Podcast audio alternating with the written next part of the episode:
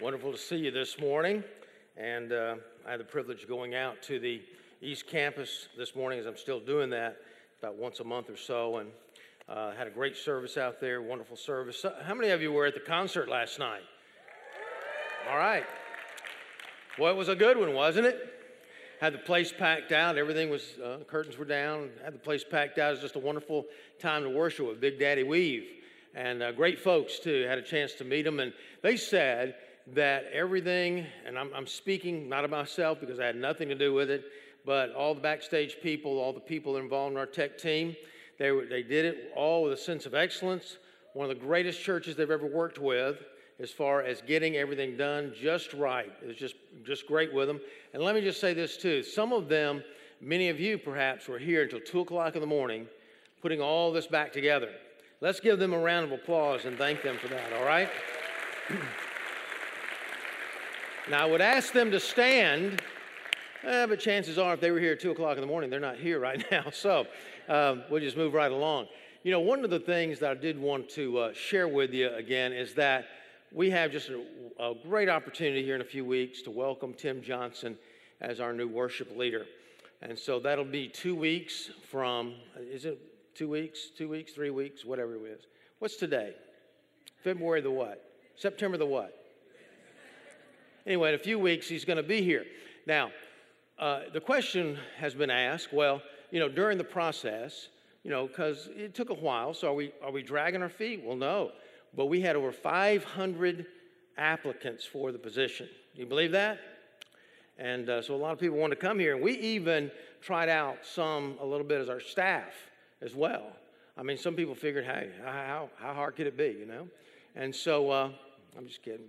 Um, so I did try out. I just thought, well, let me just give it a shot, you know? And so here's just an excerpt from that, okay? If you just turn your attention right, to the screen. Now, that was pretty good, but still just a little bit pitchy.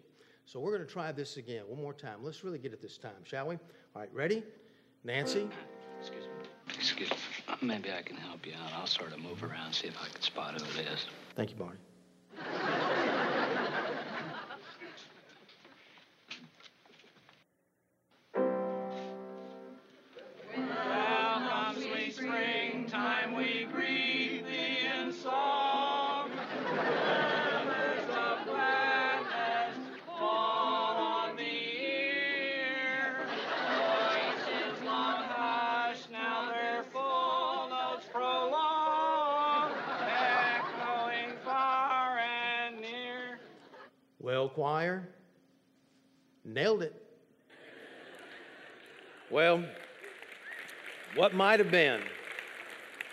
I know what you're thinking.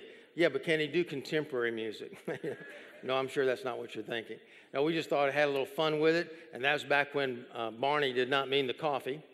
And when you mentioned Barney, you know, I remember when my kids were growing up, they kept talking about Barney. And I thought, have they been watching the reruns of Andy Griffith? They, want, they were talking about the little dinosaur, purple dinosaur. I thought, no, back when I was growing up, it was Barney Fife. And so I, I just one of my favorite episodes there. Let's take our Bibles this morning. We're going to turn to Romans, or excuse me, Psalm 8. And we're in a series of messages on Psalm, face to face with God. Now, here's how we're doing it. Uh, it take a long time, three years, in fact, to preach through every single Psalm and for you to uh, enjoy that in your devotional life. So here's what we're doing. We're going to ask you and we're challenging you to read a Psalm every day. And so this past week, you should have read Psalm 8 through 14. And then you can go on Facebook, you can go on our website and find a devotional there based on that psalm every day from one of our staff people, different staff on every day. And so I invite you to, to do that. And then on Sunday, I'm going to be preaching on one of those psalms. Last week was Psalm 1, today it's Psalm 8. Next week it'll be somewhere between 15 and 21, if my math is correct. And then after that, you're going to have to start getting out your calculator, I know. But nevertheless, we're going to try to set that up for you every week. Now, as we're looking at this, we also understand tonight we're not going to have a Revelation study. It's kind of a halftime thing when you go to your Super Bowl fellowships. And when I think about the Super Bowl, I recognize the fact that everybody likes to be validated. Everybody wants to be really a hero of some sort. In fact, tonight, if someone catches the winning touchdown pass, kicks the winning field goal, throws the winning touchdown pass, it could just ch- simply change their life forever. I mean, they're going to be a, a, hero. They're going to be on TV everywhere, commercials, and all kinds of lucrative contracts. In fact, there's some people in the past Super Bowls have really maybe, maybe only made one significant play in their entire career that you would know about, and it happened in the Super Bowl. And so we're looking for that. We, we want that validation in life. We want to know our, our self worth. Well, the title of the message today, Who Am I Really? I mean, after all, isn't that the biggest question everybody always asks? You know, who am I? What am I here for? All that. So, and, and you need to understand something about that question before we get started in this song. And that is really that question of I'm trying to, you know, find myself and who I am, trying to find myself. Those kind of questions really are a recent phenomenon in history. Um, back 50, 60 years ago, you wouldn't hear that. In fact, can you imagine yourself living in the Western days? And there you are with your spurs on and your, your, your gun beside you, and your hat on. You walk into the bar. You sit between a gunslinger and a sleazy poker player. And the gunslinger looks at you and says, Well, stranger, what brings you to town? And you look at him and says, oh, I'm just trying to find myself. You know, well, you probably found the end about right there. And so all this is just really something recent. Why? Because if that gunslinger looked at you, if he had any any sense of what was going on in life, he would look at you and say, Well, where are you from? Don't you have a family? What about your vocation? Aren't you, don't you do something? Because the gunslinger would think, Well, I have self worth. I'm, I'm a gunslinger and I'm a, I'm a gun for hire. And so everybody sort of had their niche of where they fit based on their environment. Other people really defined who they were. But today, we don't have vocations, we have jobs. We don't have roots in our family. Somebody asks, Well, where are you from? Well, I'm from the Midwest and also the Southeast, and I used to be in the Northeast, and I used to be overseas, and I used to be here and there. We have no roots involved. And what about faith? Somebody says, Well, what are you? Well, I'm a Catholic, I'm a Baptist, I'm a Methodist, and now I'm a doubter. I just don't know what to believe anymore. And so, really, it's left up to us to define ourselves. And as David is looking up into the heavens, he realizes something. The more we are caught up in the majesty of God, the more we understand ourselves. And the more we're caught up in the glory and the majesty of God and recognize who He is, the more we can understand who we are. And so I want us to look at this in three ways, three points the works of God, the wonder of man, and then the worth of man. As David looks at this, he looks at the works of God beginning in verse 1. As he's meditating there, uh, he's out in the field somewhere. He could, could have been back to the time that he was a shepherd boy, but I think it was probably one of the times that he was being chased by someone, by an enemy, as we sort of get the context of this.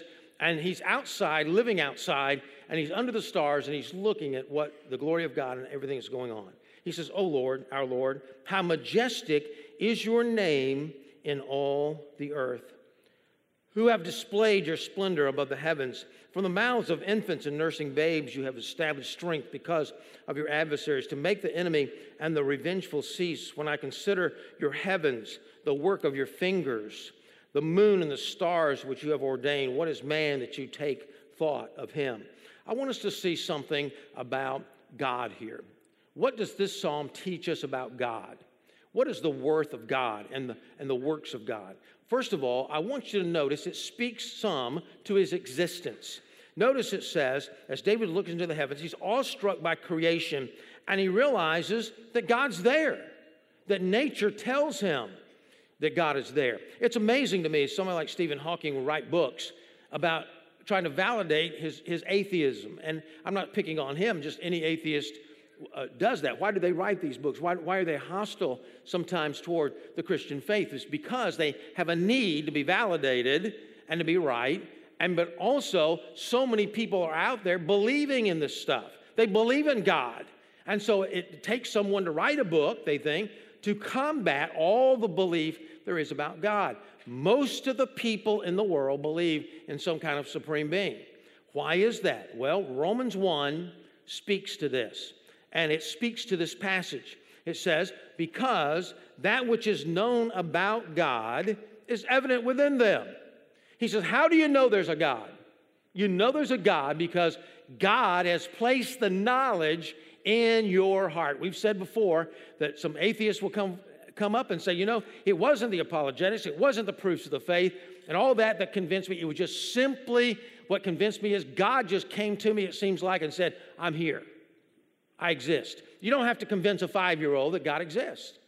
They know that within them, but to back that up, it says, For God made it evident to them, for since the creation of the world, his invisible attributes. Now, an attribute is a characteristic of God.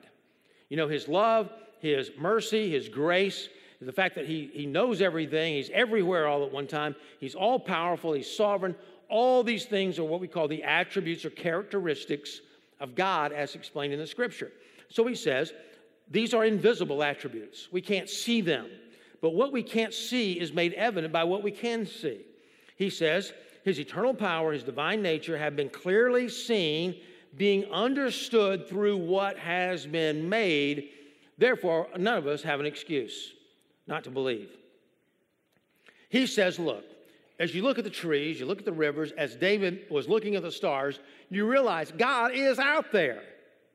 This just didn't create itself on its own. That would be really impossible to do. And somebody says, yeah, but who created God? The point is, there are two different realms now. There's the, the spiritual and the physical. We understand some of the things of the physical, and we're capable of understanding probably a lot more, but we don't understand the spiritual. It's a different world, it's a different realm altogether when you take away the spiritual and say there's, there's not an unknown out there, there's, not, there's nothing within me that says there is a God, then, then nature has no source. You say, what about evolution?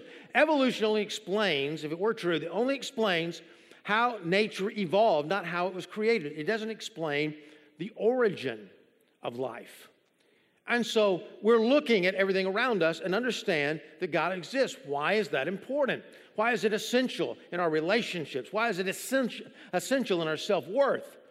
It's because, as Bertrand Russell has said, without the existence of God, life has no meaning.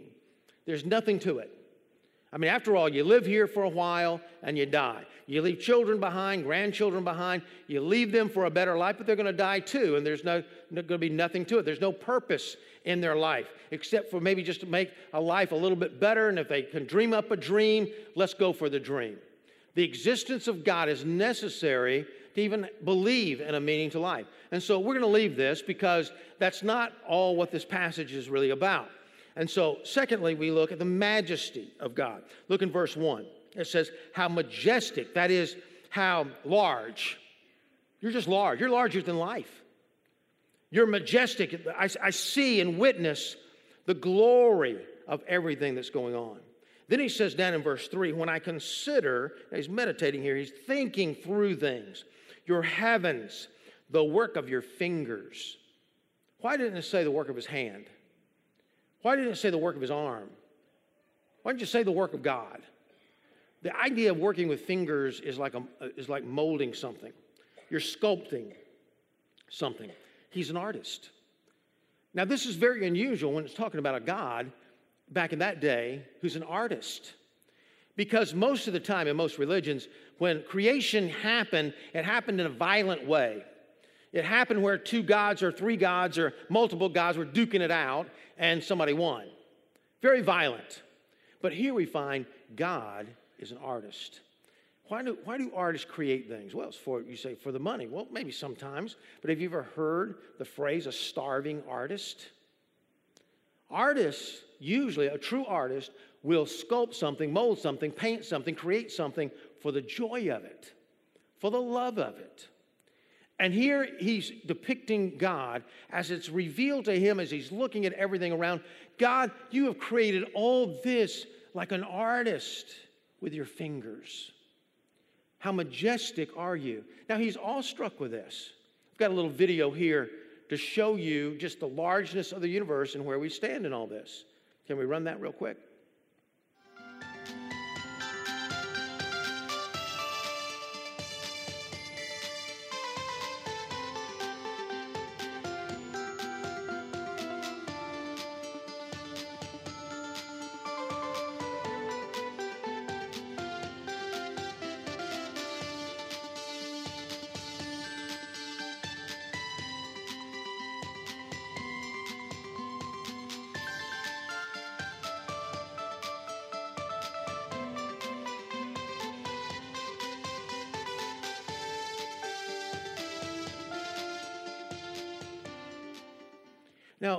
We show you that just to understand, just for a moment, how vast the universe is and how small we are in comparison.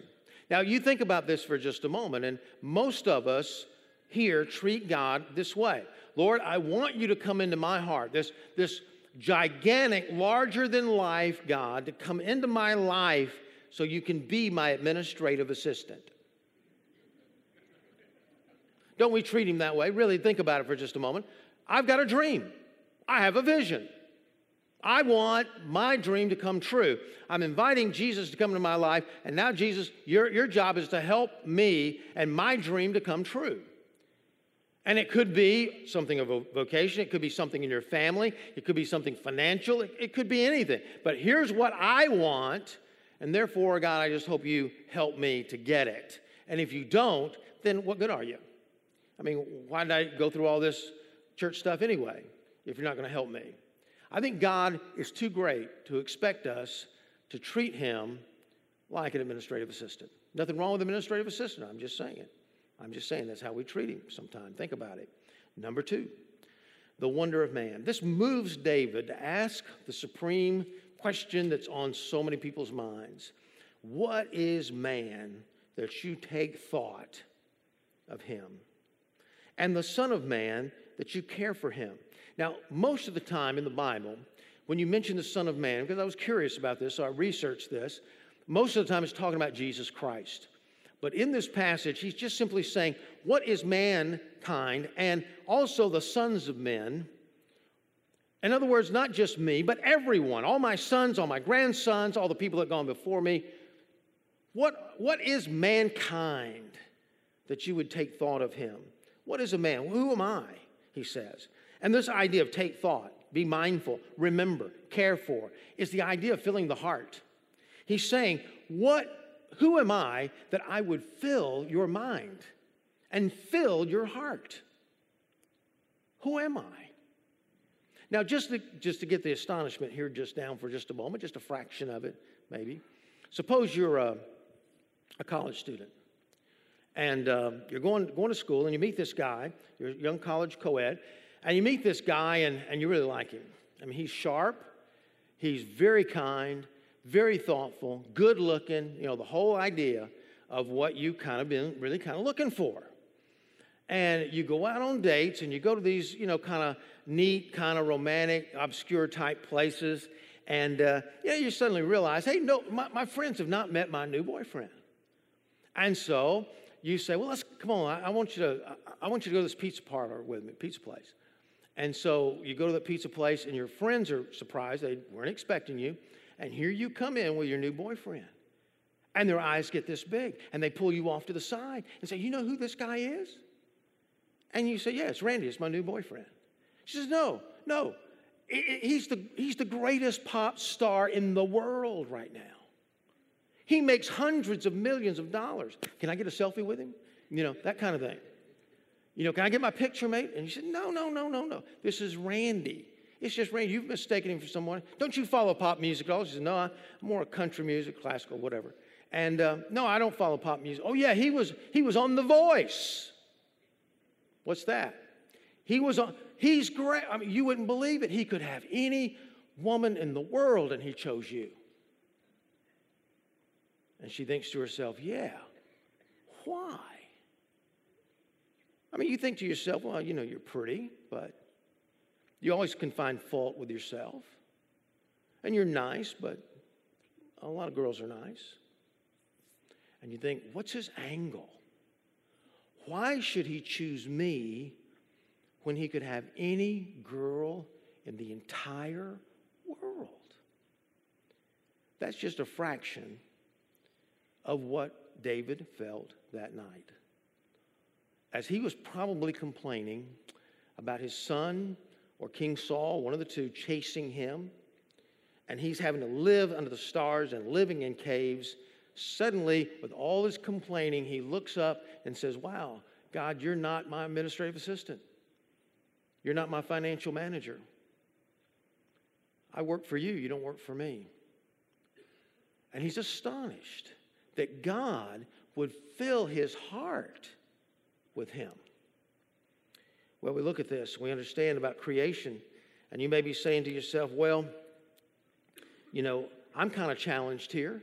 Why are we challenged? Why, why would that young girl not think herself suddenly worthy of this young man that she's already gotten to know maybe for weeks? Why? Because, as one doctor would say, we have our self identity wrapped up in culture in three ways. Number one, I am what I have, what I acquire, what I accomplish, who I know, who loves me. I'm the husband of so and so. I'm the wife of so and so. I'm the president of this. I'm the vice president of that. I've got these holdings here. I've, i own this property. I have, we've acquired, we've acquired, we've acquired, we've had uh, acquisitions. And we think, well, this is not logical because we're dependent on something on the outside all the time who loves us at the time, who doesn't love us at the time, how much money we have, the kind of job that we have. We're identifying ourselves with our, uh, with our job and what, we, what we've accomplished. But there's a second one. And the second one is this I am how I feel. It's a romantic approach. You know, I got to be me. okay, there's a song that, about that, but I won't sing it because you've seen my musical t- um, expertise already this morning. I've got, I can't live up to everybody else's expectations. You've heard that before. I've just got to be me. I got to be what I feel like being. And there's a problem to that. First of all, um, that's why this is why it's always good to sort of keep your mouth shut. No, I'm not. I'm trying to insult anybody. I'm just saying, well, I just say it like it is, and I say it like I feel. Yeah, but you may feel differently tomorrow. Yeah, but I'm just searching for my deepest feelings. Well, here's the fallacy to that. You're assuming that your deepest feelings, the things that are under the surface, are different from the surface feelings. And there's no evidence of that at all.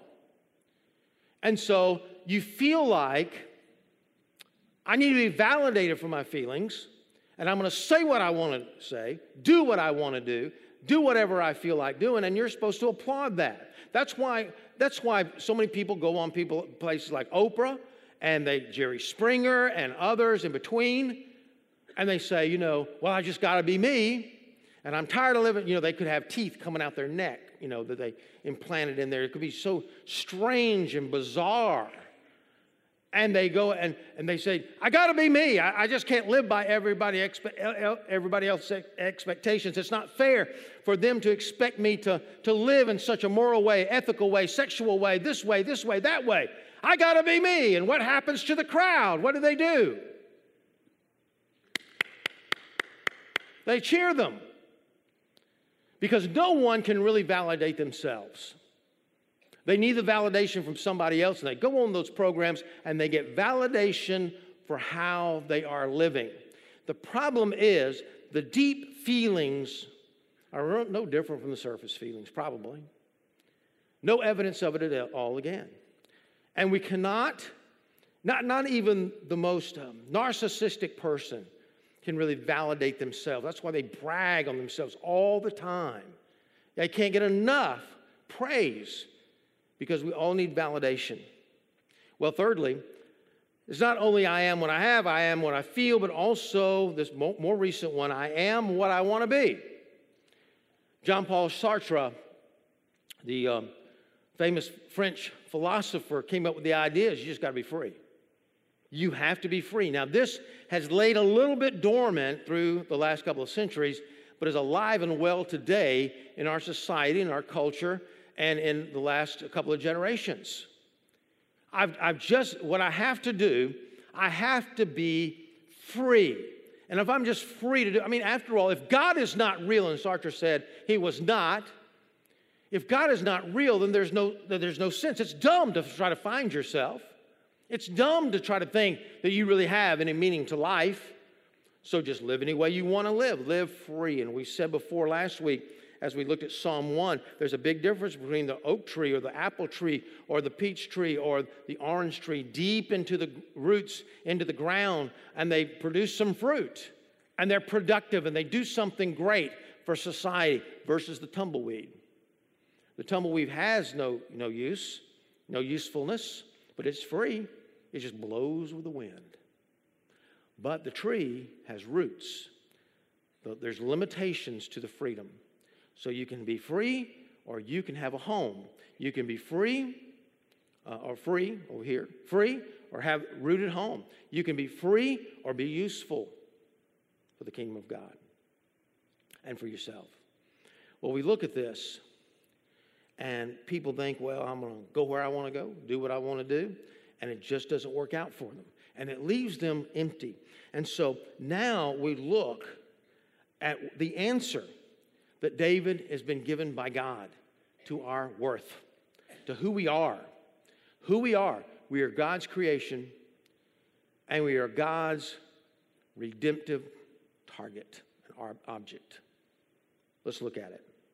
We see man's worth in two ways. Verse 4, he said, You're filled up with me. But then look in verse 5, yet you have made me a little lower than God. And there, there's, there's different translations to this, by the way. Some people say, well, it's a little lower than God, lower than the angels. There's another passage about that. But really, what David is simply saying here, in general, not trying to get too specific, you have been, we have been made just a little lower than the heavenly beings. Just a little bit lower than heaven. Not much, just a little lower. And you have crowned him with glory and majesty. Now, these, these are attributes of God. And he says, Look, you have made man a little bit lower than the angels, and you crowned him with glory and majesty. what happened? Well, the fall happened. We sinned against the Lord. And because of that, all that was, was broken up. But no, notice what, what David said the original plan was. He says, he says in verse 6, You have made him to rule. Now, this, this really has not stopped, really. We're still stewards. And a steward is a, is a manager of somebody else's household or possessions. God owns it all, and we're managed, but we're made here to rule. When Adam and Eve were, were formed in the garden, he says, I want, Adam, I want you to rule over all this fish of the sea, birds, birds of the air, etc. In fact, this looks like a recap of Genesis 1 and 2. And I believe David had maybe just read this, and he was meditating on those chapters in the Bible. And he says, Wow, you know, I've, I've studied the creation of man, how man came from the dust of the, of, of the ground, and I'm, I'm, just, I'm just amazed by it. He says, You made him to rule over the works of your hands, and you put all things under his feet all sheep and oxen, all the beasts of the field, the birds of the heavens, and the fish of the sea, whatever passes through the paths of the sea. And then he reaches a crescendo. Oh Lord, our Lord, how majestic is your name in all the earth. Wow, God, look what you've done. You've made, you've given me gifts because I filled your heart. And you've given me opportunity because I filled your heart. And you give me your love because I filled your heart. And you've given me, you've crowned me with glory and majesty because I've, I've filled your heart, God. You've created me to do something beyond myself. And looking over the rest of creation, the more we see the majesty of God, the more we see our own worth. And you may be thinking, yeah, but you know, I don't even know where to, I'm confused. I can't possibly see all this. Maybe you're like uh, the Peanuts cartoon. Anybody know what I'm talking about when I say the Peanuts cartoon, Charlie Brown? Anybody here? Nobody knows that? Okay, well, vote. You know, it's okay. Help me out a little bit here. All right, the next person raise their hands. I want you to zoom on in the camera, you know, and really put them on TV. You know, I'm just kidding. there we go, right over here. No, uh, you know, it's okay. You can you can raise your hand. It's good. Um, and so you've heard of the Peanuts cartoon. Well, you know, Lucy's always the philosopher. And uh, they're, on, uh, they're on a ship of some type, I guess a cruise ship. And uh, Lucy says, You know, Charlie Brown, some people unfold their chairs and they sit them toward the front of the ship to see where they're going. Other people unfold their chairs and sit and point them toward the back of the ship to see where they've been. And then still others park themselves right in the middle and unfold their chairs in the middle of the ship so they can concentrate where they are. And Charlie Brown's shown in the last frame with his chair and says, I'm just still trying to get my chair unfolded. And so that's where you are. You're just trying to get it unfolded. Where do you go? Where do you, what do you realize when you say, okay, I know God created us, but we've been marred by sin? And there's no way that this could be His perfect will for all this stuff to be going on in the world today. So where do you go from there? The second thing is salvation. our redemptive plan. I want you to look with me in verse 2 as we come back to this, to this verse because it's very unusual verse. I don't know if you caught it. I don't know if you ask yourself the question is he going to go over that? Why did he skip that? But look with me. From the mouth of infants and nursing babes, you have established strength because of your adversaries to make the enemy and the revengeful cease. He said, You visited us. In verse 4, we can see that. He says, What is man that you take thought of us, and the Son of Man that you care or visit us? Why have you visited us? And how did you do that?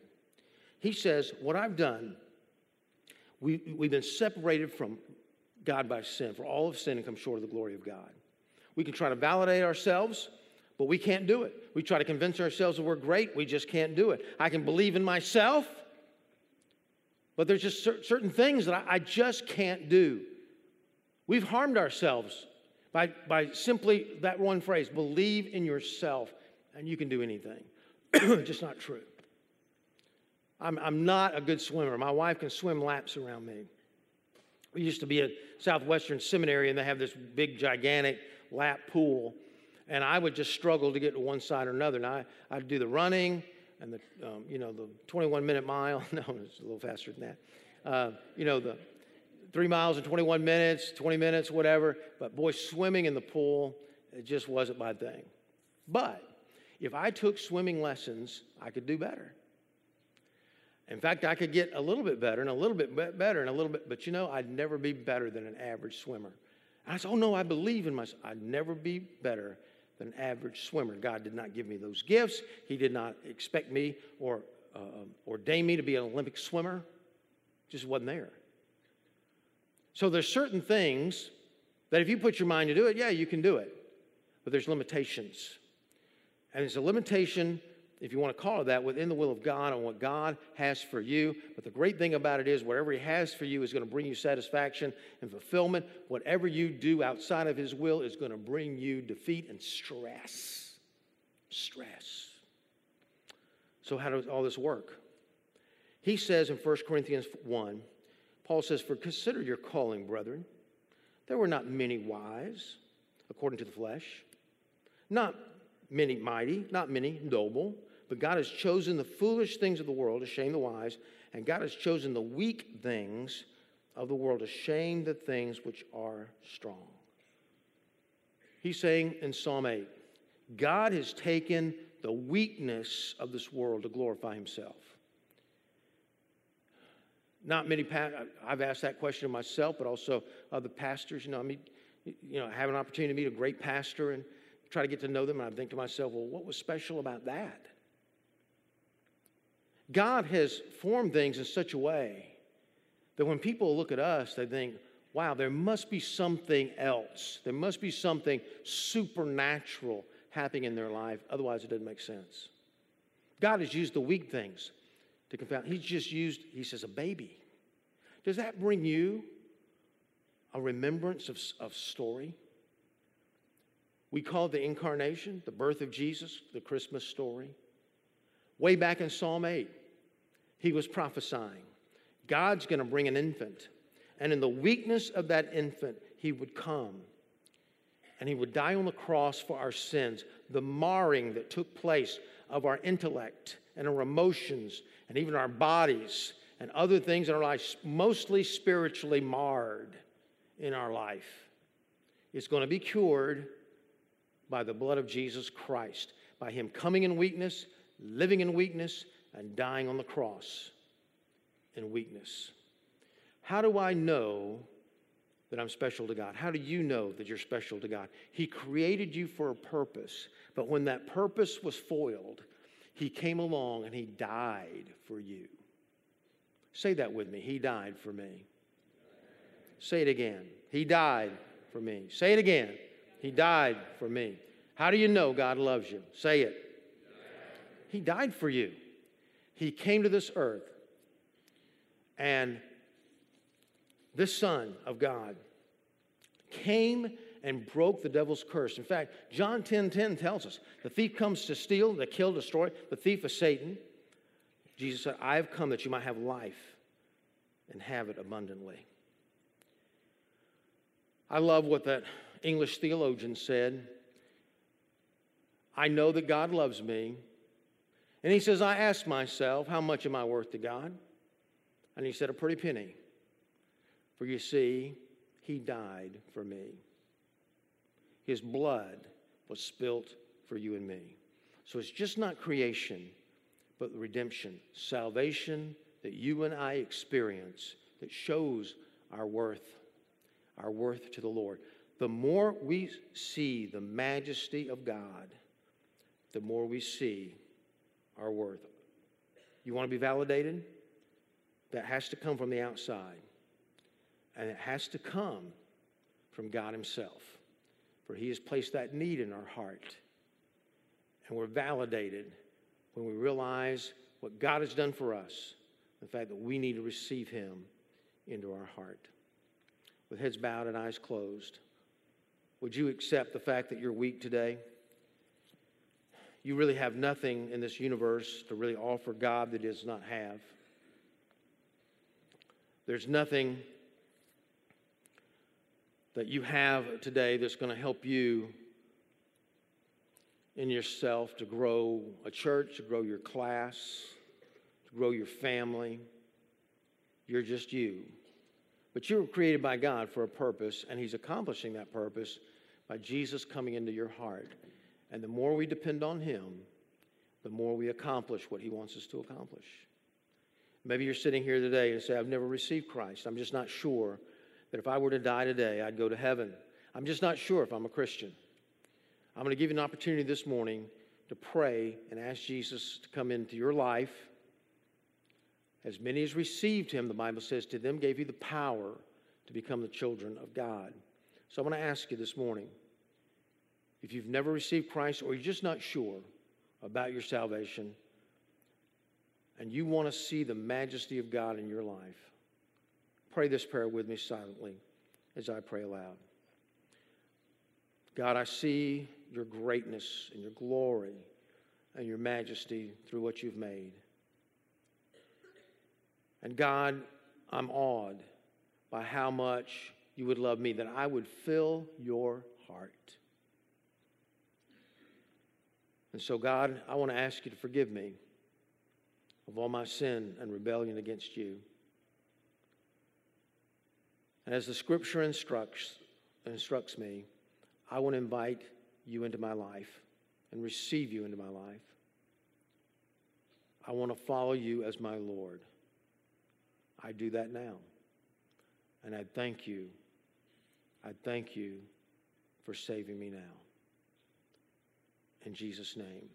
Thanks for listening. You can find more sermons and other information at crosslifechurch.com.